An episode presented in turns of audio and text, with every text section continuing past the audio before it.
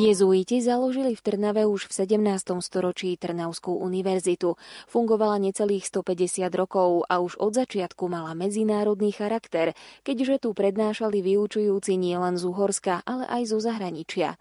Jej miesto neskôr zaplnil Teologický inštitút svätého Aloisa spoločnosti Ježišovej a v roku 1992 vznikla Trnavská univerzita, moderná vzdelávacia vedecká inštitúcia s tradíciou nadvezujúcou na historickú Univerzita Viensis, ktorá bola založená v roku 1635. Má 5 fakult, teologickú, pedagogickú, filozofickú, právnickú a fakultu zdravotníctva a sociálnej práce. My sa dnes v relácii Lupa budeme venovať tej prvej menovanej, Teologickej fakulte. Ponúka štúdium na piatich katedrách. Konkrétne ide o katedru kresťanskej filozofie, katedru biblických a historických vied, katedru systematickej teológie, katedru pastorálnej teológie, liturgiky a kanonického práva a katedru náuky o rodine. Viac informácií nám prezradí prezident Európskej spoločnosti pre katolícku teológiu a prorektor pre vonkajšie vzťahy Trnavskej univerzity v Trnave, profesor Miloš Lichner. Hovorené slovo osvieži hudobný výber Diany Rauchovej. Technickú spoluprácu zabezpečuje Pavol Horniák. Nerušené počúvanie vám za všetkých želá Jana Ondrejková.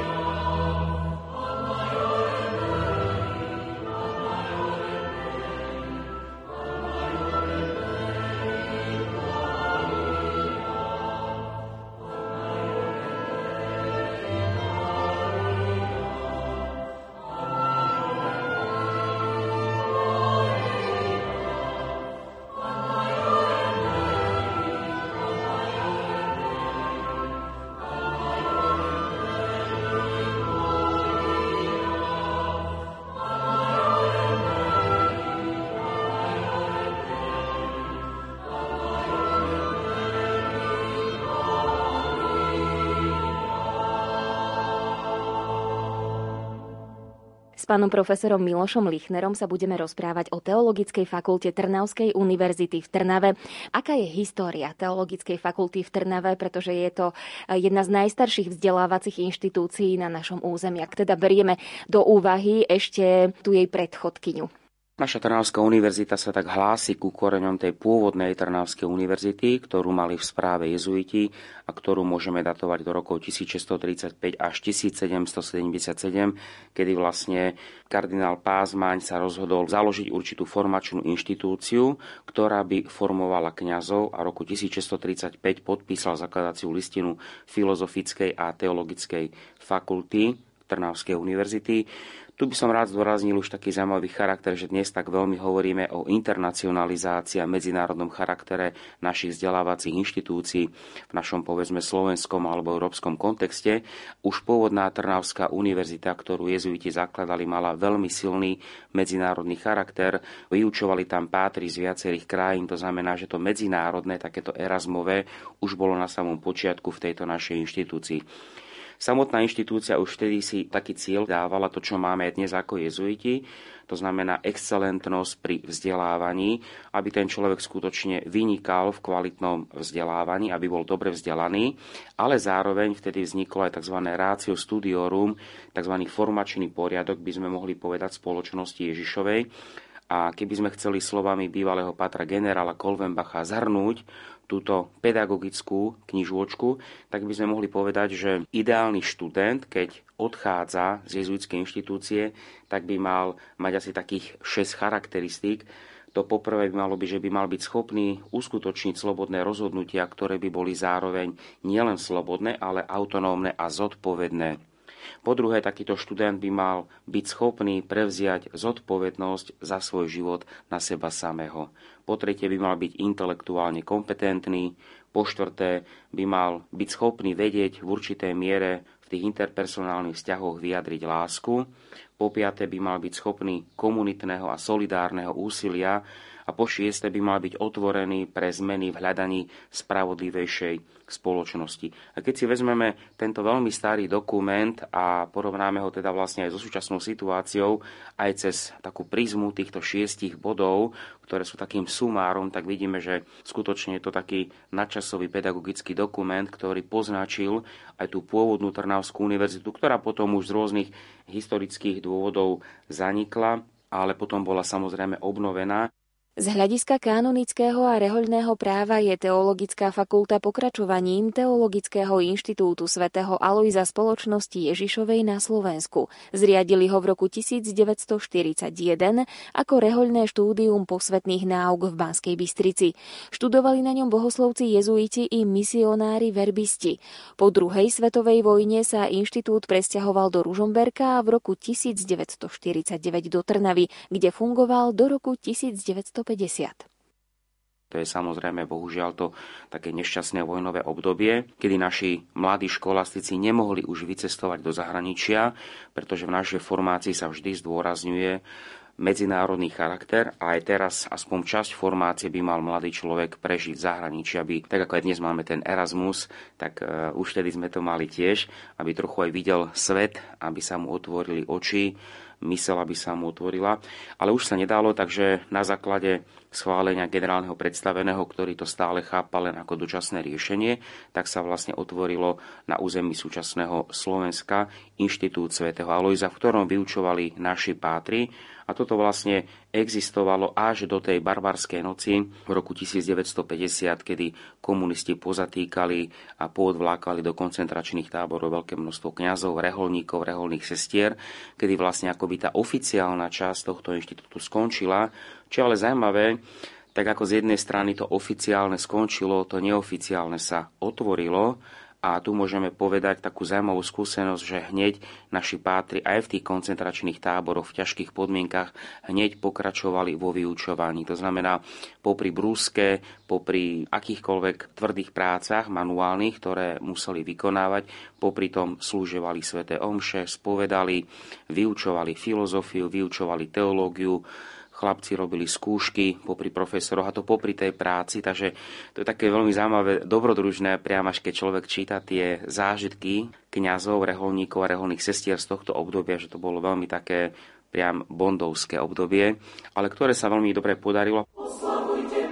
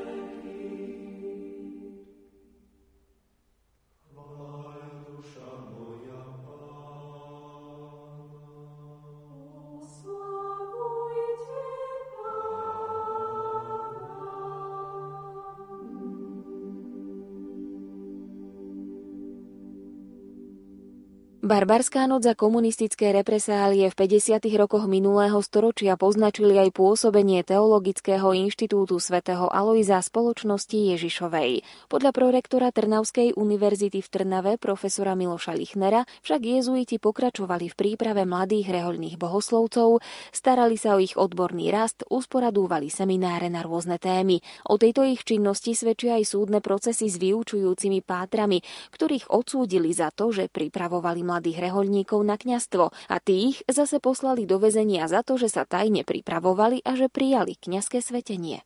Po prepustení si naši pátri uvedomili, že v zásade v tom komunistickom režime sa treba prispôsobiť tej danej situácii, prijať ju, pretože sa nedalo odísť. A v zásade boli také dve riešenia.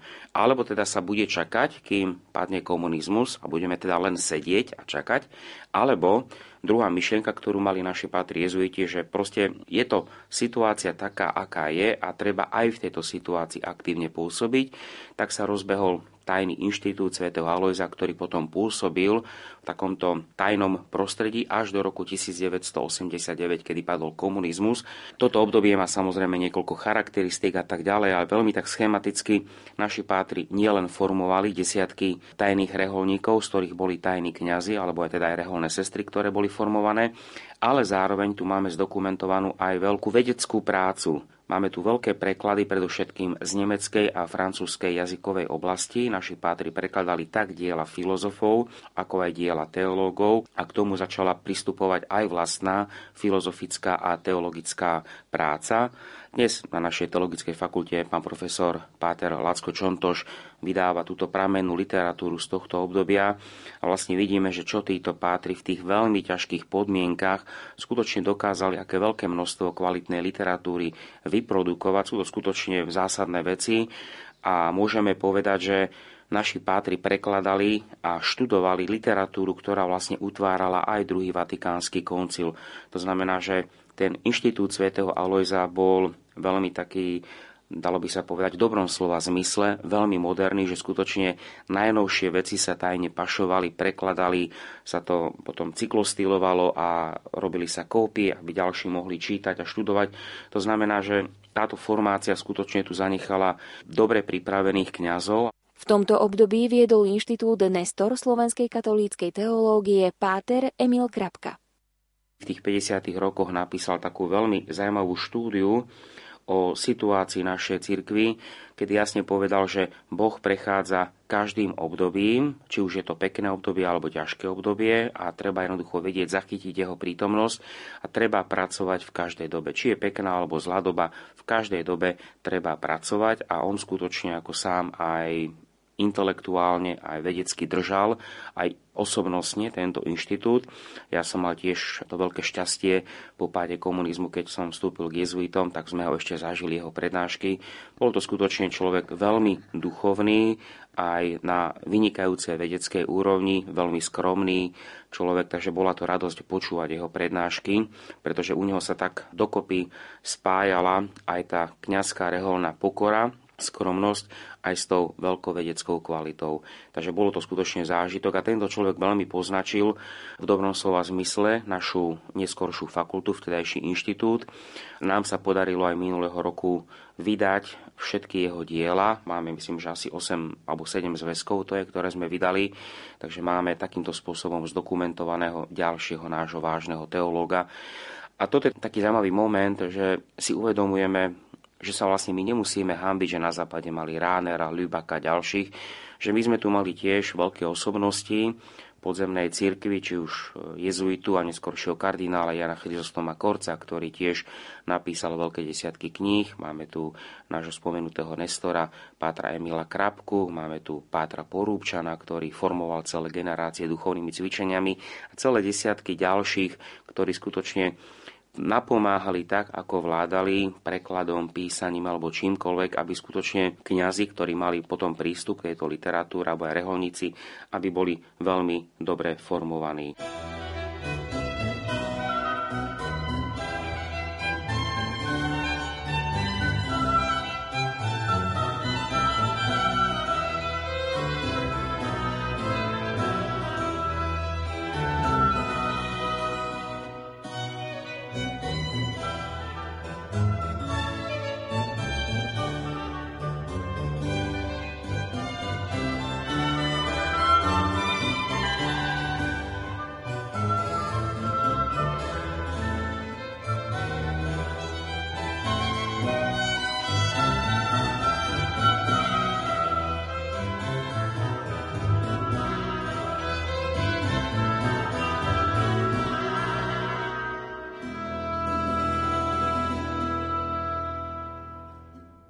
Rádio Lumen patrí v tejto chvíli relácii Lupa. S profesorom Milošom Lichnerom sa rozprávame o Teologickej fakulte Trnavskej univerzity v Trnave. V predchádzajúcich minútach sme sa venovali jej histórii, ktorú poznačil komunistický režim. 30. septembra 1991 znovu obnovil Teologický inštitút svoju verejnú činnosť, a to takej v tej dennej forme štúdia. Začali na fakulte študovať reholníci a laici. Toto bolo už od počiatku také charakteristické pre náš inštitút a neskoršiu fakultu, že sa stretávali denne na prednáškach tak reholníci, reholné sestry, ako aj laici. A sami je teda aj reholní predstavení potom uznali, že je to veľmi dobrý taký pedagogický ťah, pretože aj ten reholník videl, že tí laici si musia častokrát na tú školu zarobiť, musia si povedzme nájsť nejaké zamestnanie a že ono to niečo stojí. Zároveň aj tí laici mohli vidieť toho mladého reholníka, ktorý sa stáva kňazom a mohli vznikať aj vznikali veľmi krásne priateľstva stredka. Navzájom sa v dobrom slova zmysle ovplyvňovali. Potom takým veľmi dôležitým bodom je rok 1994, kedy novoobnovená Trnavská univerzita prijala Teologický inštitút svätého Alojza do zväzku univerzity s názvom Teologický inštitút svätého Alojza spoločnosti Ježišovej na Slovensku pri Trnavskej univerzite, alebo skratke, ako sa to volalo, že Alojzianu. A zároveň sa pracovalo na príprave, aj na základe odporúčania Pátra generála sa odporúčalo na príprave, aby sme vstúpili do zväzku nielen ako inštitút, ale aby sme sa stali plnoprávnou teologickou fakultou. A v roku 1996 bolo schválené ministerstvom školstva zriadenie teologickej fakulty. V roku 1997 to bolo doručené a odvtedy sme vlastne teologickou fakultou Trnavskej univerzity s tým, že v Trnave sú štyri fakulty a rektorát a tu v Bratislave je naša teologická fakulta v našich priestoroch jezuitských. My sme tu aj zostali, pretože sa premyšľalo, že či by sme neodišli do Trnavy za ostatnými fakultami, ale keď sme obnovili po páde komunizmu inštitút, tak aj reholníci si vystávali tie formačné domy tu v Bratislave a už potom po určitom časovom období by bolo aj bolo veľmi komplikované hľadať nové priestory v Trnave, prerábať ich, takže aj kvôli tomu sme tu ostali v Bratislave. Takže tým pádom sme aj Trnavská univerzita, ale hoci sídlíme tu v Bratislave. Naša fakulta má teraz, alebo dá sa na fakulte študovať filozofia, to znamená bakalár, magister, doktorát a zároveň môžeme udelovať docentské a inauguračné máme práva v oblasti filozofie. Toto isté máme aj v katolíckej teológii, to znamená bakalár, magister, doktor, docentúra až profesúra. Mali sme aj formáciu a vedenie spoločenstiev, ktoré ale pred niekoľkými rokmi potom, lebo väčšinou to tak býva, že tie študijné programy po určitom čase sa naplní ten trh a treba vytvoriť niečo nové, tak aj toto sme potom uzatvorili a vlastne aj naši pátri má profesor Lacko Čontoš priniesol z Ameriky taký formačný program, ktorý sa nazval Sociálna práca so zameraním na rodinu. Toto potom vzniklo aj na viacerých iných univerzitách na Slovensku náuka o rodine. Tento program sme potom pretransformovali a na sociálnu prácu so zameraním na rodinu. A tu by som aj tak vysvetlil, že v čom je odlišná, pretože sociálnu prácu, pravda, máme na Slovensku na viacerých univerzitách, ale to je čistá sociálna práca. My sme to nastavili systémom, že 60% je sociálne práce a 40% je teológie. To znamená, aby ten sociálny pracovník bol nielen zručný v tých otázkach sociálnej práce, ale zároveň, aby mal aj takú tú teologickú databázu, aby chápal toho človeka, jeho slovník a zároveň sám, aby bol aj ako sociálny pracovník po teologickej stránke veľmi dobre sformovaný. Takže to sme mali niekoľko rokov. Pred dvomi rokmi nám ministerstvo schválilo na úrovni bakalára aj medzináboženské štúdia, ktoré plánujeme v dohľadnom čase sprístupniť. No a teraz rozbiehame nový program, to znamená, to je counseling. Ide o také unikum, unikátny program, ktorý sme priniesli z našich jezuitských amerických univerzít, to znamená, ktorý sa zameriava na pomoc rodinám v ťažkostiach. To znamená, absolventi budú pripravení, aby pomáhali rodinám. Toto ešte v Európe ani na Slovensku nie takže my by sme v tomto zmysle sa tak teším, že by sme mohli byť takou prvou pilotnou fakultou, ktorá to bude spúšťať, tento counseling, aby sme takýmto spôsobom aj my mohli prispieť k tomu napomáhaniu rodiny. Keď som tak povedal všetky tieto smery, ktoré máme, tak poslucháči sa aj tak budú diviť, ale U nás to tak veľmi krásne ujezuje, to tak začína, že človek má tú filozofiu a teológiu, aby mal taký ten silný intelektuálny základ, ale zároveň u nás u jezuitov vo všeobecnosti nie je len štúdium pre štúdium, ako som spomínal, aj to rácio studiorum, aby ten človek bol aj formovaný pre ten výstup do praxe, tak jednoducho aj tieto ďalšie možnosti, programy, ktoré máme u nás, pomáhajú toho človeka pripraviť do života aby naši absolventi dokázali v bežnom živote pomáhať ľuďom tam, kde je to potrebné. Takže ono to vlastne vytvára taký jeden taký veľmi koherentný celok, takú veľkú víziu.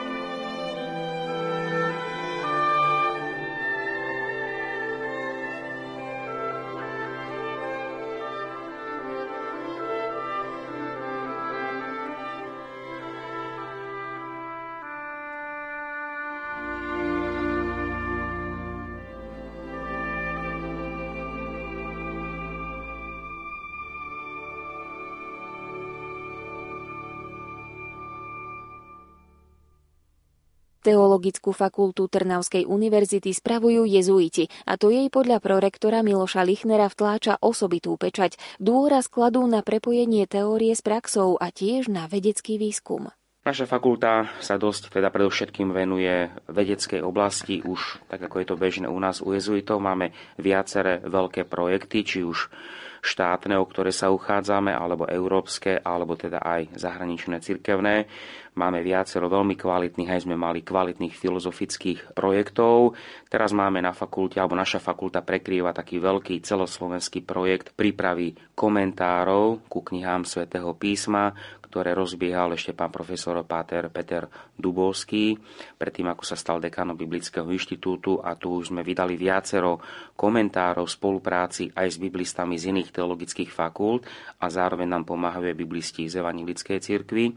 Tam sa už vydali komentáre ku knihe Genesis, Exodus, Malých prorokov, Markovo evanielium. Teraz už niekoľko rokov pracujeme a dokončievame veľký projekt ku knihe žalmov, pretože žalmy skutočne formovali Európu takú, aká je. A toto nás vlastne spája aj so židovskou obcov, pretože sú to vlastne ich sveté texty a zároveň začíname pracovať na príprave veľkého komentára k Jánovmu evanieliu. Takže toto je taký ten veľký už myslím si, že 12 alebo 13 rokov taký veľký program, v ktorom je asi okolo 20 biblistov a ktorý zastrešuje naša teologická fakulta. Zároveň máme aj ďalší veľký projekt prípravy komentárov k cirkevným otcom. Máme veľkú radu, kde publikujeme vybrané diela latinských a gréckých cirkevných otcov. Celá rada sa nazýva Starokresťanská knižnica. Teraz ju vedie pani doktorka Helena Pancová. Tam sme vydali diela od svätého Augustína, od svätého Ambróza, život svätého Martina, Stúr, ktorý tam bol, a zároveň ďalšie veľké preklady, či už v tejto edícii alebo mimo tejto edície. To znamená, že aj tu vidno, že tu sú také dve silné línie, to znamená biblicko-patristická. A patristická línia to je vlastne tradícia, ktorá sa vždy spája, tradícia so Svetým písmom, pretože tradícia nám umožňuje chápať a čítať posvetné texty.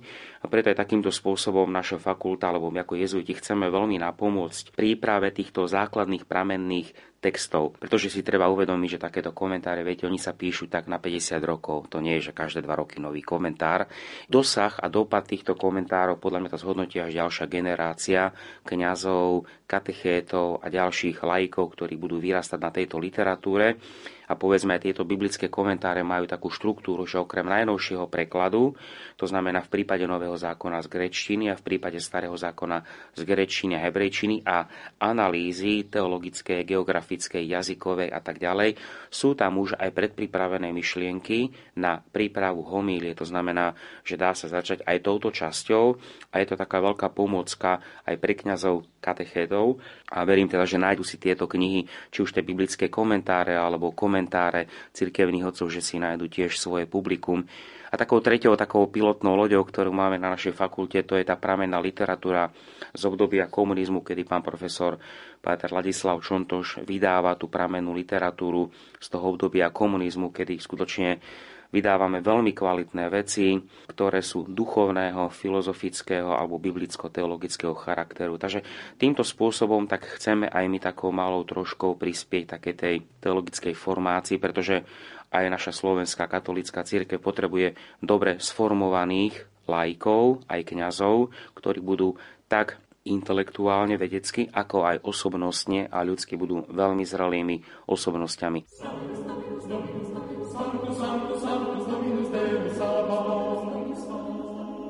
Santo, Santo, Sanctus, Dominus Deus Sabaoth. Dominus, Dominus,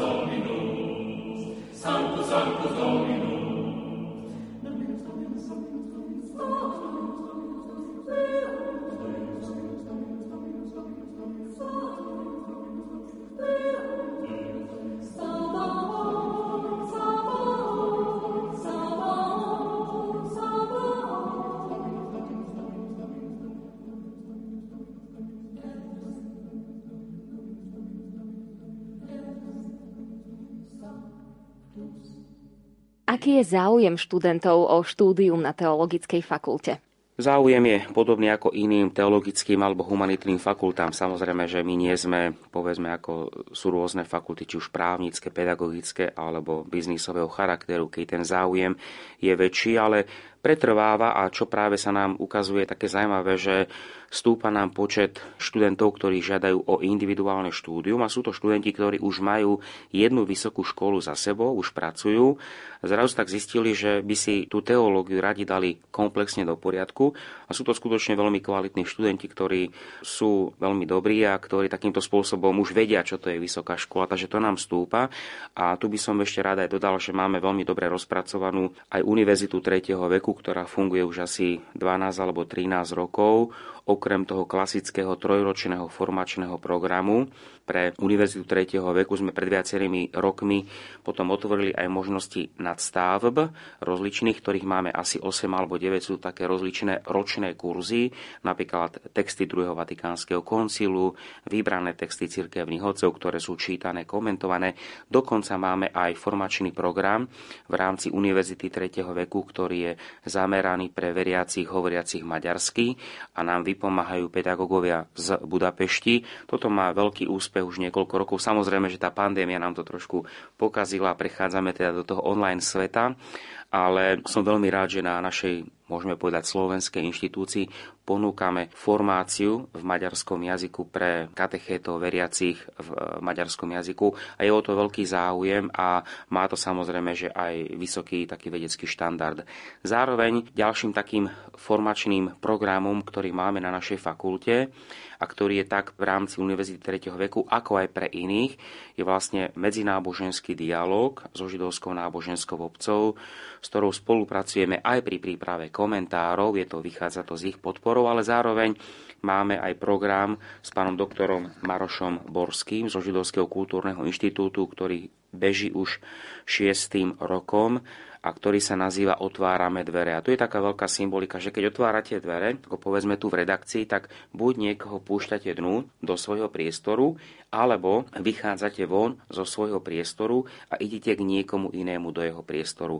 A toto je vlastne, aby sme sa navzájom spoznávali medzi sebou a tento program vlastne sme teraz už prešli viac menej do toho online priestoru, ale snažíme sa každým semestrom mať 3 alebo 4 kvalitné prednášky a to už máme domácich alebo zahraničných rabínov a takisto aj našich katolických teológov a takýmto spôsobom prepájame tie pohľady, aby sa ľudia spoznávali a stretávali. A myslím si, že je o to taký dosť veľký záujem a som veľmi rád, že takýmto spôsobom Trnavská univerzita je takým napomáhateľom dialógu v tom našom slovenskom životnom priestore, ktorý máme.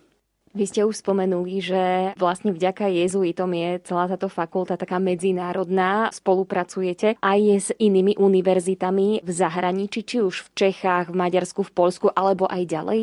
Už toho, že som samozrejme jezuita a bol som dekánom, tak som bol aktívny v klube dekanov európskych fakult, ktoré máme, ktoré združuje okolo 30 dekanov jezuitov v celej Európe, ale zároveň máme aj celosvetovú sieť jezuitských vzdelávacích inštitúcií, ktoré máme skutočne na celom svete a napríklad už teraz na pozícii prorektora tiež napomáham tomu, pretože mám na starosti vonkajšie vzťahy, tak môžem napríklad spomenúť, že máme podpísané vzťahy s našou jezuitskou univerzitou v Katmandu v Nepále a môže byť mnohí si tak povedia, že Nepál, tak to je väčšinou ako turistika, ale naši jezuiti sú už v Nepále 50 rokov, máme tam okolo 10 škôl, základných, stredných, vysokých a pred tromi rokmi som bol v Nepále v rámci Erasmu učiť na nejaký čas na našej inštitúcii filozofiu, takže bol to tiež pre mňa taký veľký zážitok, keď som videl týchto študentov.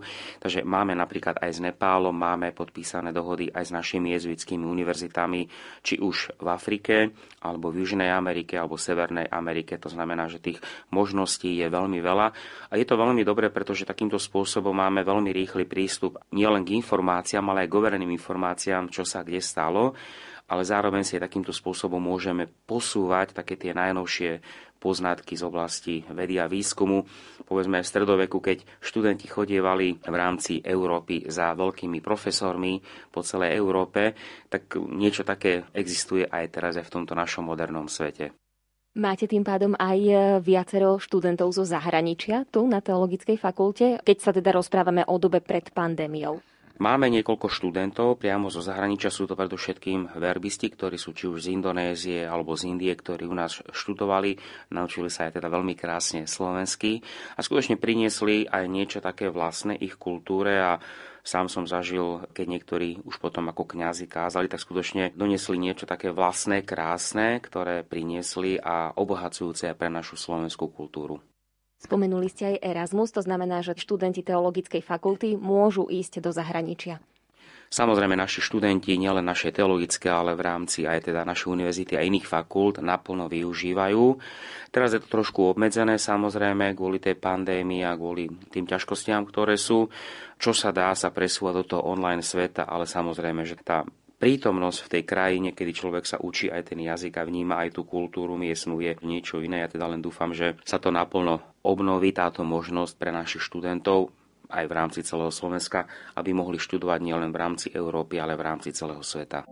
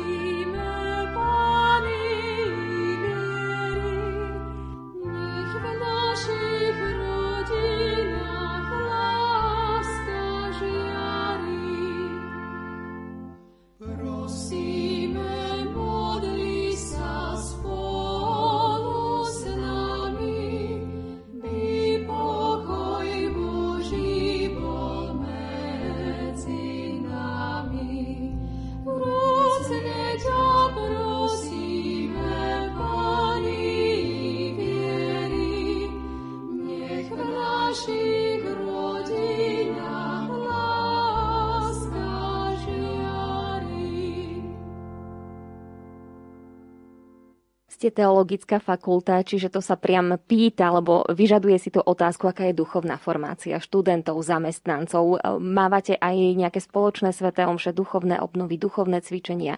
Máme samozrejme nášho pátra, Vlastia Duvku, ktorý sa venuje nielen vedeckej činnosti, ale aj takej tej duchovno-formačnej činnosti. Reholníci majú samozrejme, že tú svoju formáciu doma, ale zároveň prebiehajú aj sveté omše na fakulte, pravidelne týždňové, ktoré sú, kde sa vlastne stretávajú tak reholníci aj laici, kde sa im venuje Páter Vlastodúvka alebo prípadne pozve niektorých iných kňazov z iných reholí, ktorí pomáhajú. Zároveň sa im ponúka aj možnosť duchovných cvičení a tu by som ešte doplnil, že okrem toho, že vyučujeme na našej fakulte, máme spoločný program s Pedagogickou fakultou Trnavskej univerzity, kde pripravujeme učiteľov náboženstva. Ja teda väčšinou učím v Trnave, keď som, a to sú väčšinou tie kombinácie slovenčina náboženstvo, alebo matematika náboženstvo, alebo povedzme nemčina náboženstvo a otvárame nové možnosti. A týmto študentom tiež ponúkame pravidelné aj duchovné obnovy, ale aj duchovné cvičenia. A to, tam predovšetkým pomáhajú naši mladí pátri v Trnave, ktorí sú v UPC a ktorí sa takýmto spôsobom venujú našim študentom. Zároveň sa venujeme aj našim zamestnancom. Ešte keď som bol dekan, tak boli pravidelne týždňové sveté omše s príhovormi, ale zároveň aj také duchovné obnovy, stretnutia alebo ponúka duchovných cvičení pre našich zamestnancov. Pretože vždy v tom našom jezuitskom, aby ten človek skutočne tak harmonicky vyrastal. Ako vás zasiahla pandémia nového koronavírusu a to, že sa vlastne všetko muselo presunúť do online priestoru? Aké to prinieslo podľa vás výhody a aké boli tie negatíva? V našej komunite my môžem povedať, že nás to zastihlo v celku pripravených. Naši starí pátri mi povedali, vieš, my sme boli pripravovaní, že nás dajú do väzenia za komunizmu, takže sme boli navyknutí využívať pravidelne ten čas, takže ty si ho pekne správ, aby si využíval ten čas a my ako teológovia sme navyknutí samozrejme, že tráviť dlhé hodiny nad knižkami, takže de facto nás to ani veľmi neprekvapilo. Dali sme si taký spoločný program, že ráno sme sa stretli na modlitbe a potom na ranejkách už o 8 sme sedeli. Keď sme sa stretli večer pri večeri, tak sme si povedali, kto čo napísal. A duchovné aktivity, stredka, všetko prešlo teda do toho online priestoru. Samozrejme, že niekedy už toho bolo veľa, keď som povedzme mal vyučovanie plus rôzne stretnutia cez Zoom alebo MS Teams a večer som mal ešte stredka s rodinami, tak už niekedy tých 10-12 hodín za počítačom cez ten Zoom a iné aktivity už niekedy toho bolo veľmi veľa. Ale myslím si, že sme prešli veľmi promptne a veľmi šikovne sme si na to navykli. Samozrejme, že tie ľudské stretnutia sa nedajú nahradiť, je to iné, ale snažili sme sa teda prispôsobiť. Budete však radi, keď sa všetko vráti do tých starých koľají, čo sa týka aspoň tej prezenčnej výučby. Samozrejme, budeme veľmi radi. Ono to tak aj vždy bolo, že boli vždy určité študijné odbory, ktoré si vyžadovali určitú časť tej prezenčnej aj počas pandémie, ktoré mali aj tie ministerské výnimky. To vždy tak bolo, ale samozrejme, že aj pri tej skúške, pri tých rozhovoroch so študentami, pretože v našej jezuitskej pedagogike veľmi sa zdôrazňuje taká osobná starostlivosť o každého študenta, ktorá sa dá samozrejme vždy doceliť, len keď ich máte trošku menej, aby ste sa im dokázali venovať. Lebo keď máte masovku, povedzme, že 100 študentov v triedi, tak osobne sa im nedá veľmi venovať. Ale keď ich máte menej, tak skôr si nájdete čas na toho študenta, ktorý za vami príde nielen, aby sa spýtal na nejakú teologickú alebo filozofickú otázku, ale ktorý sa chce poradiť aj o smerovaní svojho života a tomuto sa zvlášť veľmi teším takéto dôvere zo strany našich študentov, či už v Trnave alebo aj tu v Bratislave, pretože títo naši bývalí študenti sa nám hlásia aj po rokoch, čo mňa teda osobne veľmi teší. To znamená, že aj naši pátri, ktorí učili, či už páter William Karla alebo ďalší, keď stretnem nejakého študenta, ktorý povedzme je absolventom spred nejakých 10-15 rokov, ktorý veľmi rád necháva pozdravovať toho alebo toho pátra. To znamená, že aj títo naši pátri zanechali kus takého hodnotného ľudského v živote týchto študentov. Po pesničke budeme pokračovať v rozhovore s profesorom Milošom Lichnerom o Teologickej fakulte Trnavskej univerzity.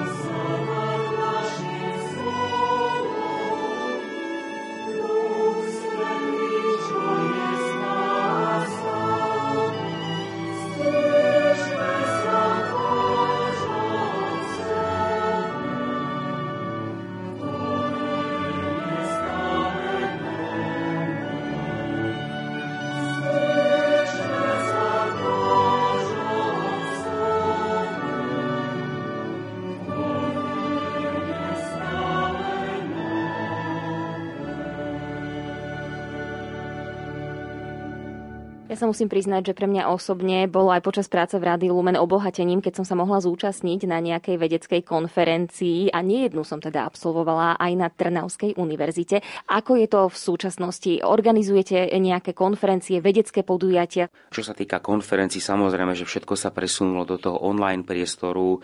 Už teraz niektoré veci chystáme takým hybridným spôsobom. Povedzme aj z mojej pozície pretože som prezidentom Európskej spoločnosti pre katolícku teológiu a to je vlastne najväčšia teologická asociácia v Európe. Máme okolo 800 členov. Teraz chystáme taký veľký kongres v Osnabruku koncom augusta, ktorý chystáme takým hybridným spôsobom. To znamená, že čas ľudí bude prítomná reálne. Čas ľudí bude asi len cez Zoom alebo iné možnosti. Uvidíme, ako sa bude aj tá pandemická situácia, ale v podstate naše konferencie sa presunuli tiež do tohto online sveta.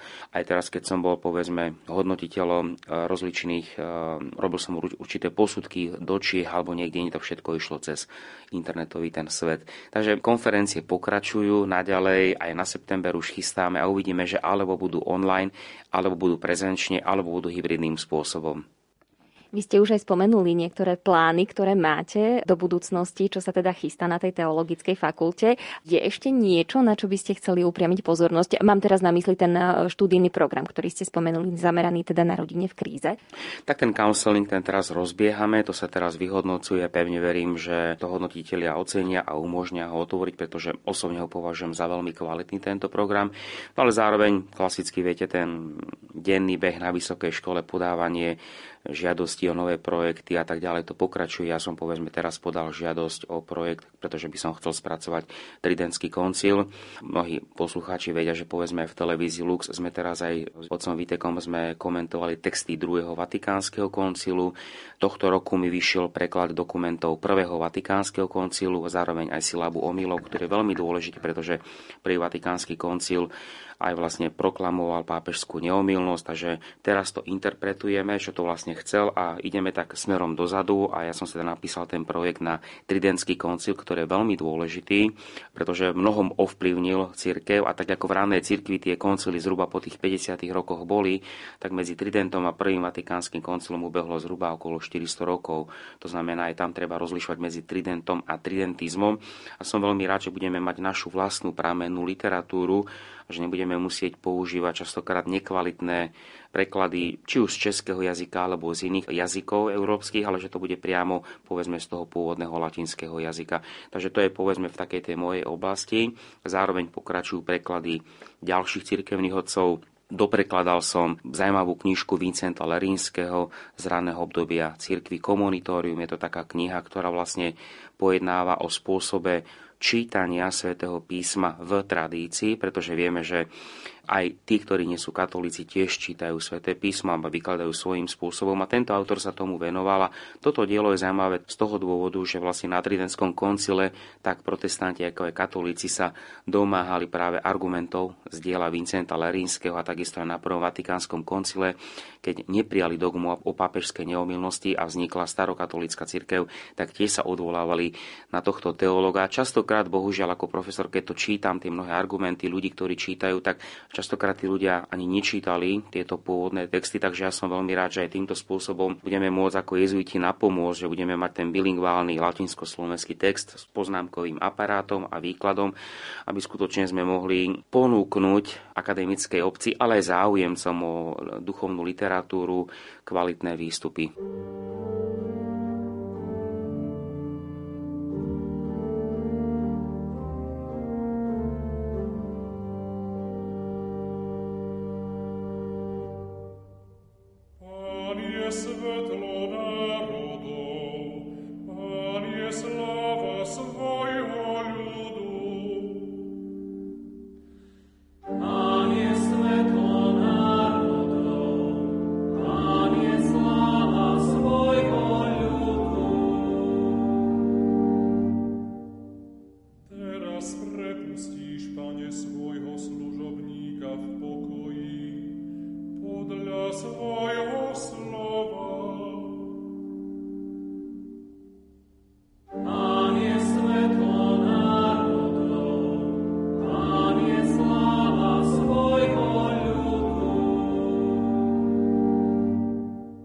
Pozrieme na stránku vašej fakulty, tak okrem piatich eh, katedier a Centra Spirituality je tam uvedená aj knižnica. Teraz ste spomenuli aj viacero eh, chystaných prekladov, čiže tie knihy sú pre vás určite veľmi dôležité aj dnes, teda aj v tej papierovej forme, nie len eh, ako e-knižky.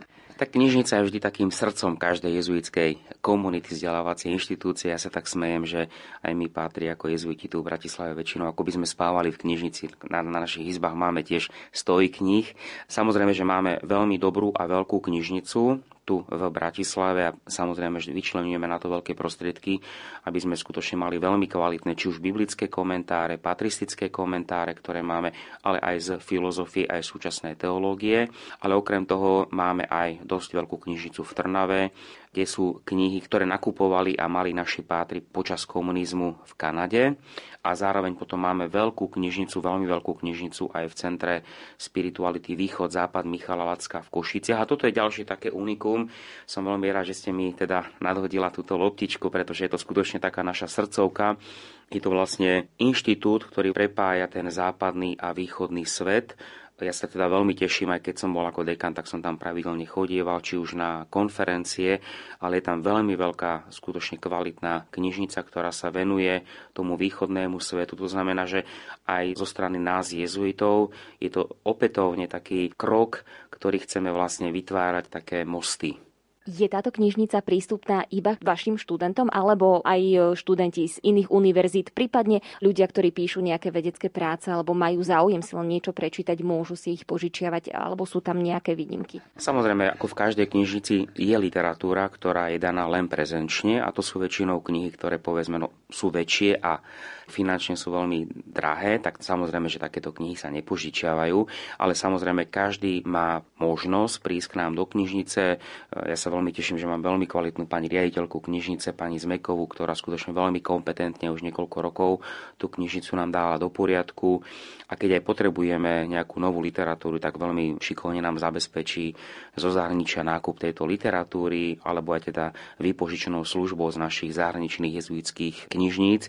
To znamená, že ten prístup k tej literatúre máme. Vytvárame si samozrejme aj tzv. také virtuálne knižnice, pretože mnohé veci máme aj v tých PDF formách, to znamená, že aj či už biblisti alebo patrológovia alebo ďalší, že si vytvárame také tie spoločné knižnice, kde dávame dokopy tie naše také tie mini bohatstvá z tých našich počítačov, aby sme takýmto spôsobom rýchlejšie mali prístup k tejto literatúre. Čo by ste zapriali do budúcna Teologickej fakulte Trnavskej univerzity? Naša teologická fakulta má také heslo, na ktorom sme pracovali, keď som bol ešte dekanom a je to tradícia otvorená premýšľaniu. A toto sú vlastne dva také koncepty, pretože človek môže premýšľať, ale môže premýšľať bez toho, aby bol zakorenený v tradícii. A zároveň človek môže mať určitú tradíciu, ale nebude už schopný toho premýšľania. A naše cirkevné dokumenty a jezuitské nás, aj Patr generál nás veľmi pobáda k určitej takej kreativite, aby sme aj Svetý Otec, aby sme hľadali, skutočne premýšľali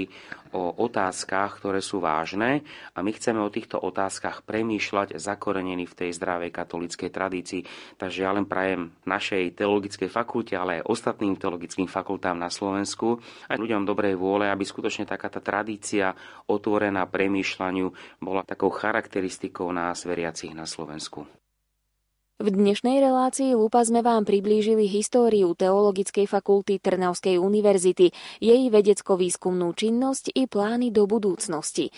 Naším hostom bol prezident Európskej spoločnosti pre katolícku teológiu a prorektor pre vonkajšie vzťahy Trnavskej univerzity v Trnave, profesor Miloš Lichner. Na príprave relácie spolupracovali hudobná redaktorka Diana Rauchová, technik Pavol Horňák a redaktorka Jana Ondrejková.